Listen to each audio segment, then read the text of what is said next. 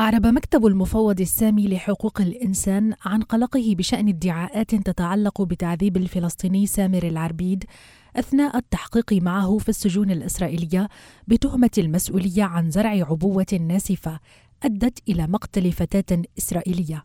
وقال روبرت كولفيل المتحدث باسم المفوضية في جنيف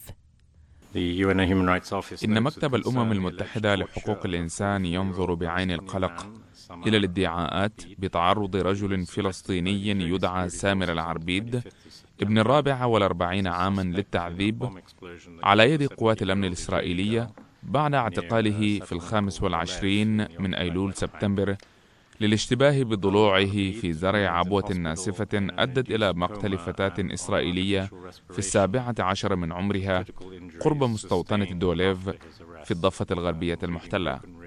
ويوجد العربيد الآن في المستشفى في حالة غيبوبة ويعيش بواسطة أجهزة التنفس الصناعي وتظهر عليه علامات إصابات تلقاها بعد الاعتقال.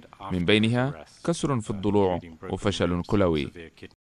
وأضاف كولفيل أن هذا التطور من شأنه أن يلقي الضوء على ما وصفه بالفجوات العميقة والقصور بين القوانين الإسرائيلية والممارسات في سياق التزام إسرائيل بما ينص عليه القانون الدولي وهو حظر التعذيب والمعاملة اللا إنسانية والقاسية.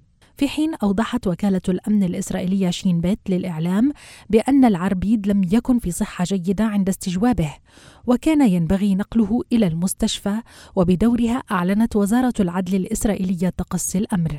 وبهذا الشأن قال كولفيل آخذا بعين الاعتبار جسامة الإصابات لدى العربيد فإننا ندعو إلى فتح تحقيق جنائي فوري في هذا الأمر. ودعا كولفيل إسرائيل إلى إعادة النظر في قوانينها. نشعر بقلق عميق بأن القانون الإسرائيلي لا يعرف التعذيب على نحو كاف ولا يمنعه أو يجرمه. كما أن محكمة العدل العليا سمحت باستخدام إجراءات تحقيق خاصة وهو ما يعد انتهاكا لحظر التعذيب الكلي. يذكر أن حظر التعذيب هو أحد الضوابط القاطعة في القانون الدولي ومن غير المسموح وجود استثناءات.